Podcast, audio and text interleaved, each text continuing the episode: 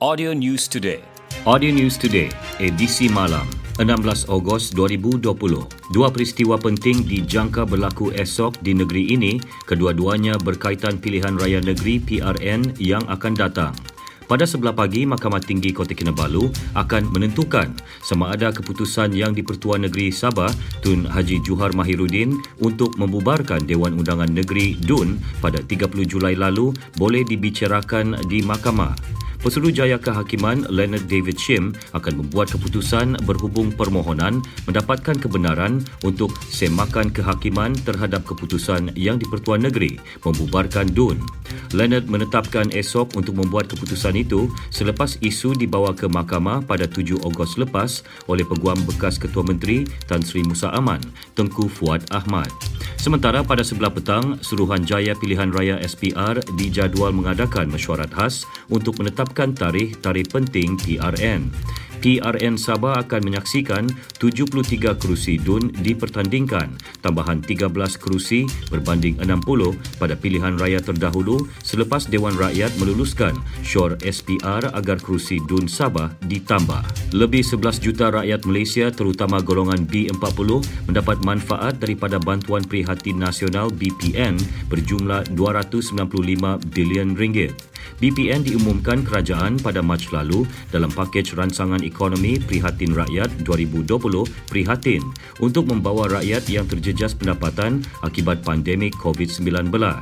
Timbalan Menteri Kewangan 1, Datuk Abdul Rahim Bakri berkata, daripada 295 bilion ringgit, 250 bilion ringgit diperuntukkan untuk bantuan prihatin, 10 bilion ringgit untuk prihatin plus dan 35 bilion ringgit untuk pakej penjana.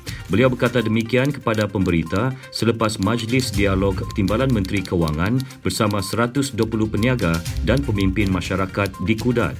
Mengenai dialog itu, ia bagi memberi penjelasan tentang situasi sebenar politik negara dan kesan COVID-19 terhadap kesihatan rakyat dan ekonomi serta langkah-langkah yang diambil kerajaan untuk memastikan ekonomi negara terus kukuh seterusnya menjamin kesejahteraan rakyat keseluruhannya. Individu yang dikenakan kompaun RM1,000 kerana tidak memakai pelitup separuh muka masih boleh merayu agar jumlah denda tersebut dikurangkan.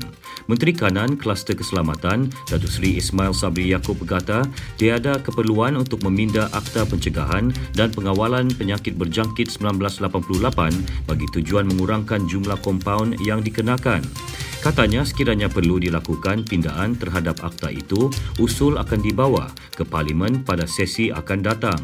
Beliau mengulas gesaan supaya kerajaan mengkaji semula kadar denda RM1,000 yang dikenakan terhadap mereka yang tidak memakai pelitup separuh muka kerana jumlah itu dilihat membebankan orang ramai, khususnya golongan B40 dan pelajar. Datu Ismail Sabri berkata demikian di Tanjung Malim, Perak. Pemasaran secara dalam talian kini menjadi medium terbaik dan pilihan dalam membantu memperluaskan pasaran produk dan hasil pertanian secara global. Timbalan Menteri Pertanian dan Industri Makanan 2, Datuk Che Abdullah Matnawi berkata, usahawan muda agro perlu memanfaatkan sebaik mungkin capaian internet untuk memasarkan hasil produk mereka. Beliau memberitahu sidang media selepas merasmikan kursus pemasaran online agropreneur muda di Kota Kinabalu. Datu Che Abdullah berkata, pendularan pandemik COVID-19 mendorong usahawan memilih pemasaran secara dalam talian untuk memasarkan produk, seterusnya melonjakkan hasil jualan di pasaran terbuka. Terdahulu berucap dalam majlis itu, beliau berkata sejak 2016, seramai 505 peserta agropreneur muda di Sabah telah menerima geran berjumlah 7.23 juta ringgit melibatkan tanaman, perikanan, ternakan, industri makanan dan pemasaran. Taman-Taman Sabah TTS merekodkan 42,038 pelancong domestik di 9 buah taman termasuk 6 taman marin sepanjang tempoh penguatkuasaan Perintah Kawalan Pergerakan Pemulihan PKPP. Antara taman berkenaan, Taman Kinabalu, Taman Bukit Tawau, Taman Banjaran Crocker, Taman Tunku Abdul Rahman, Taman Pulau Tiga, Taman Pulau Sipadan, Taman Pulau Penyu, Taman Marin Tun Sakaran dan Taman Tun Mustafa. Pengarah TTS Dr. Maklarin Lakim berkata Taman Kinabalu mencatatkan jumlah kehadiran pengunjung tertinggi iaitu 17,514 orang diikuti Taman Tunku Abdul Rahman 6,881 pelancong dan Taman Marin Tun Sakaran 6,710 pelancong. Sementara Taman Bukit Tawau mencatat 4,845 orang diikuti Taman Banjaran Crocker 3,472 pelancong. Bagi menyemarakan semangat patriotik dalam kalangan masyarakat sepanjang bulan kebangsaan, Jabatan Penerangan Malaysia mengadakan program Merdeka di komuniti. Program melibatkan penyertaan komuniti setempat itu menyasarkan anak muda dengan harapan menyemai semangat cintakan negara dalam kalangan mereka. Menurut Pegawai Penerangan Daerah Sandakan, Geraldine Vu Yi Wen, program tersebut turut diubah suai dengan keadaan semasa berikutan pandemik COVID-19. Beliau berucap dalam program Merdeka di Komuniti Ekspresi Negaraku di Pejabat Taman-Taman Sabah, Pulau Selingan di Sandakan.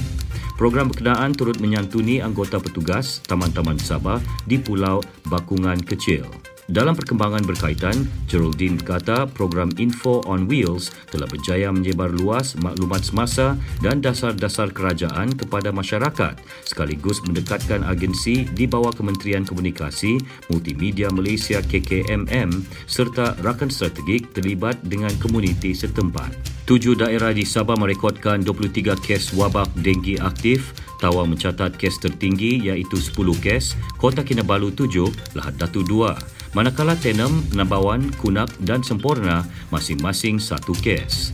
Menurut kenyataan Pengarah Kesihatan Negeri, Datuk Dr. Christina Rundi, JU14 Taman Wawasan di Tawau dikategorikan sebagai kawasan tidak terkawal wabak berkenaan.